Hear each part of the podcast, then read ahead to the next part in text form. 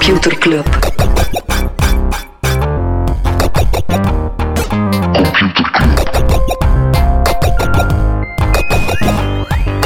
Computer Club. Hey Smolly, Hey Freddy, welkom, welkom terug. welkom, welkom bij Computer Club, een wekelijkse podcast over technologie. Iedere aflevering selecteren Frederik en ik een eh, interessant artikel en presenteren we een feitje. Ja, en waarover gaan we het deze week niet hebben, Smolly?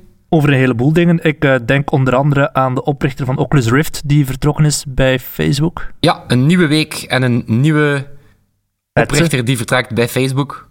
Waarom Is is, hij vertrokken, eh, Smolly? Interne struggles, veronderstel ik. Ja, het is eigenlijk een beetje hetzelfde verhaal. Hè. Die bedrijven, eh, Oculus, WhatsApp, Instagram, die starten met heel wat autonomie, mogen een ding doen.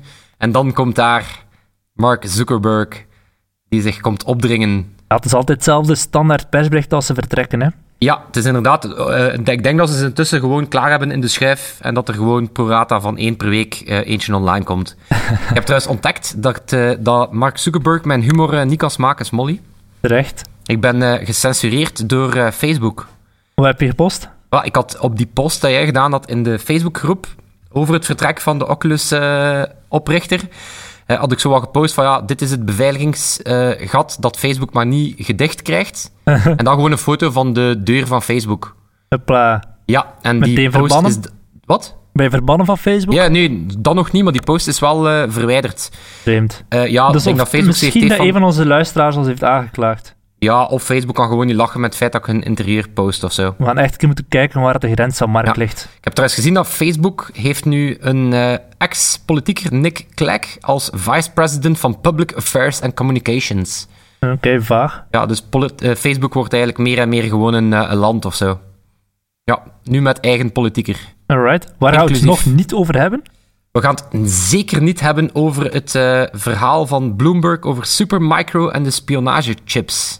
Dat eh, moet je even uitleggen. Wel, dat was enkele weken geleden kwam Bloomberg met een bombshell van een eh, artikel. Die zouden bewijs hebben dat er eh, op de microchips van Supermicro, dat is eigenlijk een bedrijf die servers maakt, onder andere voor Apple en Amazon en nog een pak grote bedrijven. Zij hadden ontdekt, of, of ze hadden het vermoeden dat daar een mini-chipje was op aangebracht, een geheim chip. En die diende dan eigenlijk als backdoor om eh, data door te sturen naar, hou je vast, de Chinese overheid. Classic. Maar eh, Classic. Wel, en dat, was, dat deed heel veel stof opwaaien. En wat heel opvallend was, is dat dat heel actief ont- ontkend werd door Apple en Amazon. ja, uiteraard. Eh, niet zo van, we gaan daar niet op commentariëren. Nee, ze namen echt wel de... ehm eh, zeiden ook wel heel expliciet dat het niet waar was. En nu heeft Tim Cook en de CEO van Amazon Web Services ook formeel gevraagd om het artikel in te trekken. eh, nadat er eerder al een pak eh, security experts getwijfeld hadden aan, ja, kan dat wel? Oké. Dus Bloomberg staat wel redelijk onder druk, maar het geheel is gewoon een spionagetriller. Geniaal. Oké, daar hebben we het over in onze Facebookgroep, veronderstel ik. Ja, klopt, klopt, klopt, klopt, klopt. Oké. Smolly, waarover gaan we het wel hebben? De artificiële intelligentie. Zijn er na de voorbije weken een aantal heel hoera-achtige artikelen verschenen rond artificiële intelligentie in Vlaanderen. Ehm, ik denk dat we die met een korreltje zout zouden mogen nemen. Welke, welke artikels, Smolly? Enerzijds heeft Philip Muiters vlak voor de verkiezingen uiteraard aangekondigd dat er voortaan jaarlijks 30 miljoen euro Vlaams overheidsgeld naar onderzoek voor, eh, rond artificiële intelligentie zal gaan. Ik dacht even dat hij zei 30 euro. ja, wel, inderdaad, het klinkt misschien veel geld, 30 miljoen euro, maar op wereldniveau blijft dat natuurlijk peanuts. Ja, oké, wel is er nog eh, het nieuws? eh, Een ander Gehaald. nieuwtje is dat er aan de KU Leuven een studie is rond artificiële intelligentie, de enige eigenlijk in Vlaanderen specifiek daar rond, en die heeft veel meer inschrijvingen gekregen dan men vooraf had verwacht. 500 mensen wilden die studie doen, ze hebben er zelfs een paar moeten weigeren, en er uiteindelijk 250 zijn overgebleven. En dat is tof en goed, maar anderzijds zegt Agoria, de sectorfederatie, dat we tegen 2020 7000 artificiële intelligentie-specialisten in Vlaanderen nodig hebben, dat we er 4000 tekort zullen hebben. Dus die hoera-berichten die verschijnen, die mogen gerust met Dus een, eh, een volledig zoutvat nemen. Dus de, de oplossing is dat een AI-expert zichzelf eigenlijk ver-AI'd, Ja, waardoor dat hij het werk van maakt. 4000 AI-experten kan doen. Ja, het is dat. Oké, Nee, dan maar denk je als dat we de podcast eh, hierbij kunnen eh, afsluiten. Einde. Goed gewerkt, Smolly. Eh, nee, oké, nee. maar als ik het goed samenvat, ja, de hype rond AI is wel bekend. Eh, het Maar- potentieel is ja. er. We zoeken de mensen, maar we vinden ze niet. Dus dat overvinden ze wel, maar niet voldoende. Hè. En het geld dat we erin investeren is peanuts in vergelijking met... Kijk maar naar Frankrijk, waar de Macron jaarlijks 300 miljoen euro investeert. En dan hebben we het nog niet over de privébedrijven à la Facebook en Google, die nog altijd een veervoud daaraan uh, investeren. Ja, maar je leest ook dat dat een van de uitdagingen voor, ja, zeg maar tussen aanhalingstekens, gewone bedrijven, ja, is wel dat uh, ja, de grote techbedrijven gewoon alle grote AI-talenten uh, wegkapen. Hè? Uiteraard. Ja, waarom zou je in godsnaam voor een uh, Vlaamse retailer AI-toepassingen gaan maken als je het evengoed met de grote jongens in Silicon Valley kan gaan meespelen? Ja, pas op. Ik doet me denken, er was in der tijd een zeer goed Wired-artikel, denk van een jaartje geleden, en dat ging over het feit hoe Amazon zichzelf volledig had omgetoverd tot een machine learning bedrijf. Waarbij dat machine learning niet langer gewoon bij één team zat, maar echt in ieder deeltje van de organisatie werd gekeken van hoe kan machine learning ja, de boel gewoon beter maken. Ja, dat is absoluut de Daar zeiden ze ook van, de uitdaging die wij in de tijd hadden, is, um, ja, wij waren niet zo sexy om voor te werken. We spreken over enkele jaren geleden. Hè. Mm -hmm. uh, iedereen wou naar Google, iedereen wou naar Facebook of naar Apple. Maar ja, wie wil in godsnaam voor een, uh, een, een webshop gaan werken? Uh, ja, dat is intussen nu wel veranderd. En intussen beseft iedereen ja, dat een bedrijf als Amazon, uh, dat er wel vele artificiële intelligentiewerven zijn. Ja, dus dan, als we het woord artificiële intelligentie horen, dan denken we misschien nog te vaak aan Siri en Google Assistant en van die andere interfaces waarmee dat je kan praten en die praten dan terug. Maar 90% van het artificiële intelligentiewerk is gewoon een soort old-school data-analyse, maar dan on steroids. Hè? Ja. Als je kijkt voor het Goldman Sachs, de grote bank, die begeleiden bedrijven in een IPO, dus in een beursgang. Wat dat zij hebben gedaan, is heel dat proces uitgetekend en gekeken wat zijn de verschillende stappen die een bedrijf moet ondernemen als ze naar een beurs gaan. Dan kwamen ze aan een totaal van 127 stappen. En daarna hebben ze gekeken welke van die stappen zouden we eigenlijk kunnen automatiseren. Welke zijn heel repetitieve, saaie taken die perfect zouden kunnen geautomatiseerd worden. En zo hebben ze beetje bij beetje dat proces met artificiële intelligentie uh, simpeler gemaakt. Ja, wel, het, ik vind ik vind het zalig dat je het zegt van uh, iedereen denkt dan meteen aan Siri of aan zo'n HAL computer of zo. Wat ik fantastisch vind is elke bank die zegt ja, we hebben nu een, uh, een AI-cel of een AI-labo of een AI-team. Die zeggen ja, we zijn nu aan het nadenken over al die slimme toepassingen en we denken onder meer aan een slimme, een slimme stemassistent uh, voor in de living.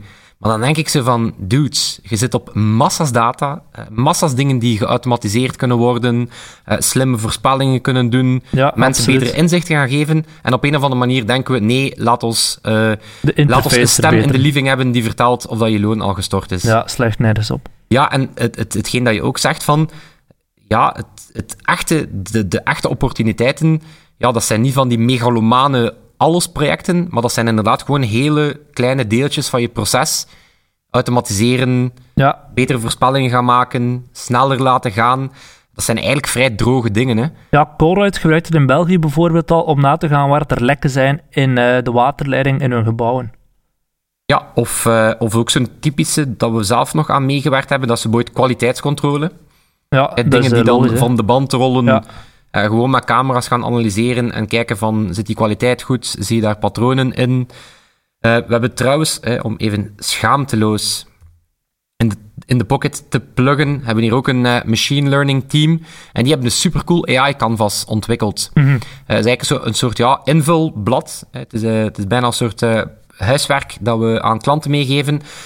net om een soort, ja, die, die, het, de hele hype er rond, om dat gewoon terug is te kijken, maar onder de motorkap, uh, hoe kan je ermee beginnen?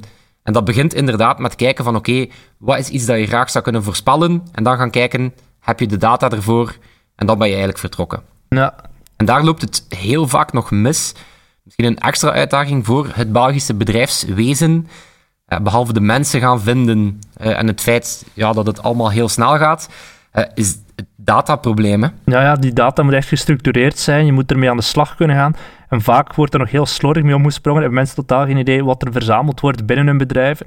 Ja, het is zo, het is zo zelf een beetje laconiek. Het wordt gezegd, ja, maar Facebook en Google hebben alle data. Terwijl heel veel bedrijven hebben massa's data over wat hun klanten echt doen, hoe de processen functioneren, hoe hun leveranciers functioneren enzovoort.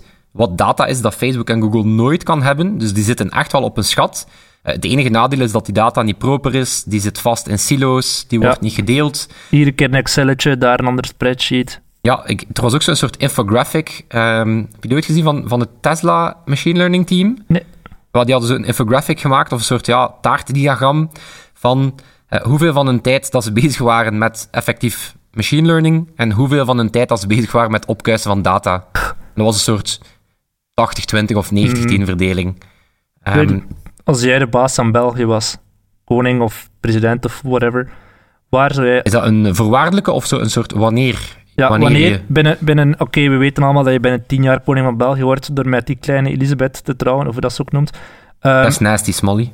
ik denk dat hij nu 18 is. Waar zou je AI op willen toepassen? Oké, dus AI in België.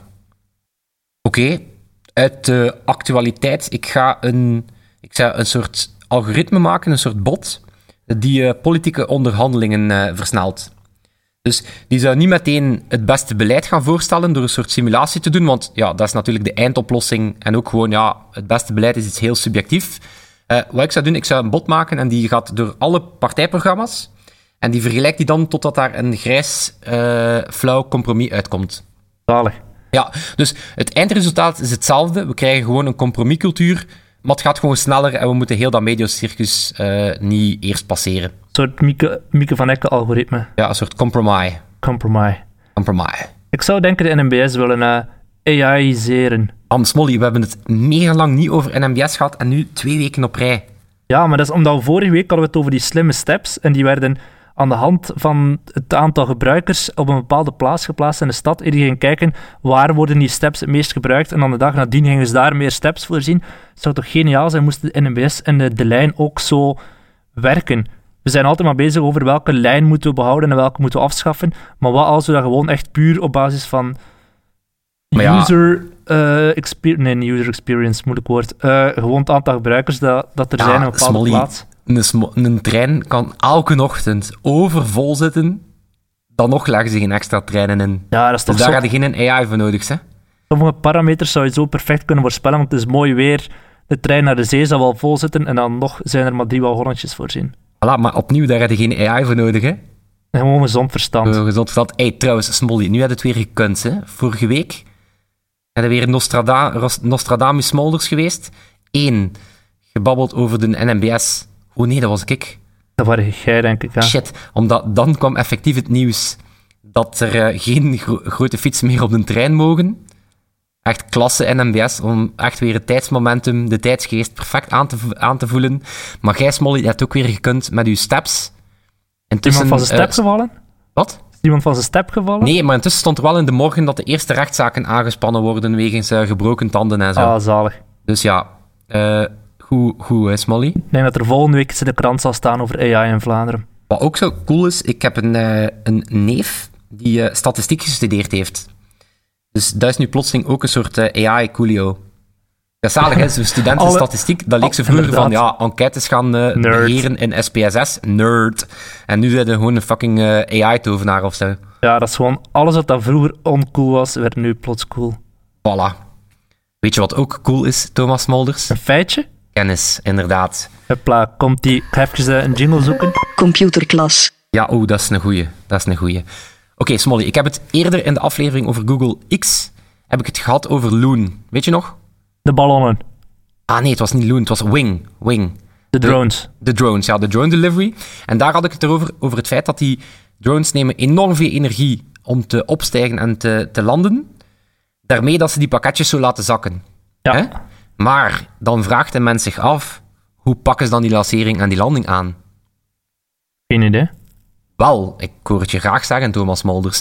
Ik heb een artikel gelezen over Zipline. Dat is ook een supercool bedrijf. Die doen eh, medisch transport via drones. En medisch transport, dat zijn al pillen en eh, spuitjes en zo. Eh, ja, inderdaad, vaccins, bloed en dat soort toestanden. En die doen dat vooral in afgelegen gebieden. En die hebben bijvoorbeeld een distributiecentrum in Tanzania. Ik dacht dat West-Vlaanderen ging zeggen. Bijvoorbeeld, bijvoorbeeld. Dus Tanzania, de Vlaamse polders, eh, dat soort gebieden. Eh, dus supercool, die pakketjes worden daar ook gedropt via parachute. Dus als dokter krijg je dan een sms'je en dan ga je letterlijk op de parking staan. En dan komt daar de redding uit de hemel. Een zak bloed. Een zak bloed. Eh, ik denk wel dat ze die in een doos steken met Ja, zo ik wat hoop het voor double wrap. Dat lijkt me wel niet onverstandig. Dus met een parachute, dus op zich al supercool. Hoe lanceren ze die Smolly? Ze smijten niet in de lucht.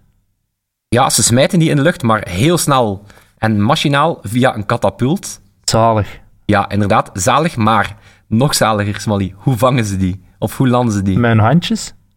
Nee. Mijn, mijn olifant? Antwoord zit in de naam van het bedrijf. Wat was de naam nu weer? Zipline. Ah, mijn, mijn hengel. Uh, ongeveer, er hangt aan elke drone hangt er een, uh, ja, een soort haak, een soort ring.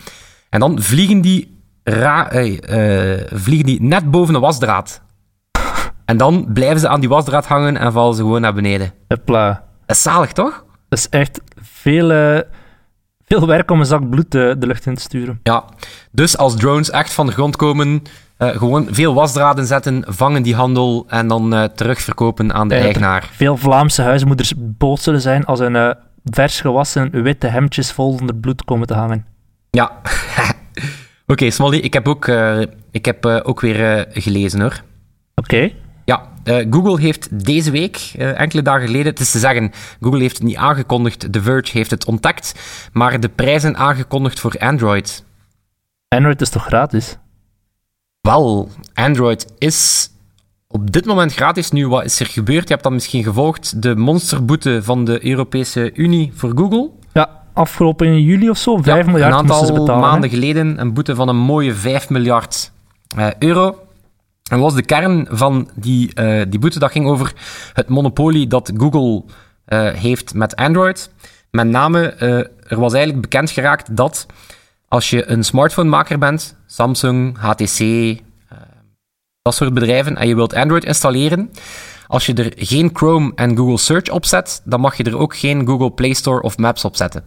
Een beetje zoals in de tijd met Microsoft en Internet Explorer. Ja, het is een super vergelijkbare uitspraak, behalve, maar daar kom ik zo meteen toe, ja, dat de tijden toch wel serieus veranderd zijn. Dus eh, zegt, eh, want ja, waarom willen ze Chrome en Search erop? Omdat dat natuurlijk ja, de manier is dat Google geld verdient. Maar zegt Vestager, de harde tante van Europa, eh, dat is niet eerlijk. Ehm, ja, op die manier eh, creëer je eigenlijk geen mogelijkheden voor concurrentie. Dus Google heeft dat dan eh, als een zure verliezer genomen. En die gaan dus nu ehm, ja, prijzen aanrekenen aan smartphonefabrikanten. Er zijn, er zijn verschillende opties, heb ik gehoord, niet? Ja, dus het, eh, het gaat tussen de 10 en de 40 euro, afhankelijk van hoe duur de smartphone is. En dat zouden ze blijkbaar berekenen door de, eh, de pixeldensiteit van de schermen. Oké. Dus hoe meer pixels op het scherm, eh, hoe duurder die Android zou kosten. En dat zou dan tussen de 10 en de 40 dollar gaan kosten. Maar, Smolly, waarom het echt wel gewoon een nul-operatie zal zijn.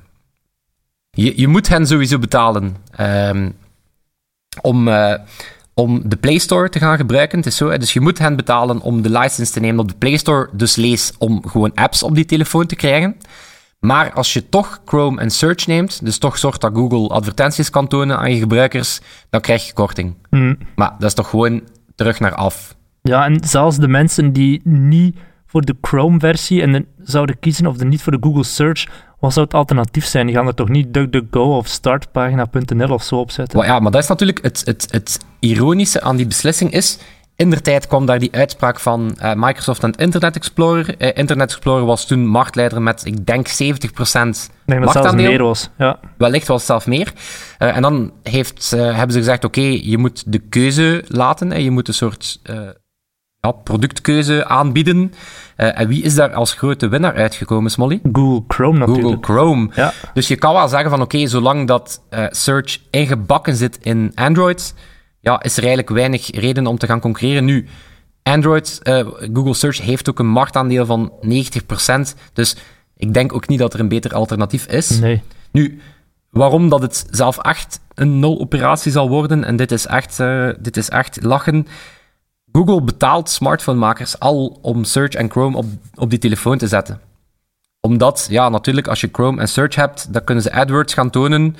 Dus hoe meer mensen die dat doen, hoe meer ja, advertentiepubliek dat ze hebben. Dus eigenlijk krijg je als smartphonefabrikant al een vergoeding om eh, Chrome en Search erop te zetten. En de verwachting zal eigenlijk zijn dat de kost die Google jou gaat aanrekenen voor die licentie op de Play Store, gaan ze je eigenlijk gewoon meer betalen om Search en Chrome erop te zetten. Ja, zouden ze dat doorrekenen aan de consument? Nee, dus het is, het, is, het is daarom dat ik het zeg. Wellicht gaat dat gewoon vestzak, broekzak zijn. Het is eigenlijk gewoon een beetje de boekhouding die verandert.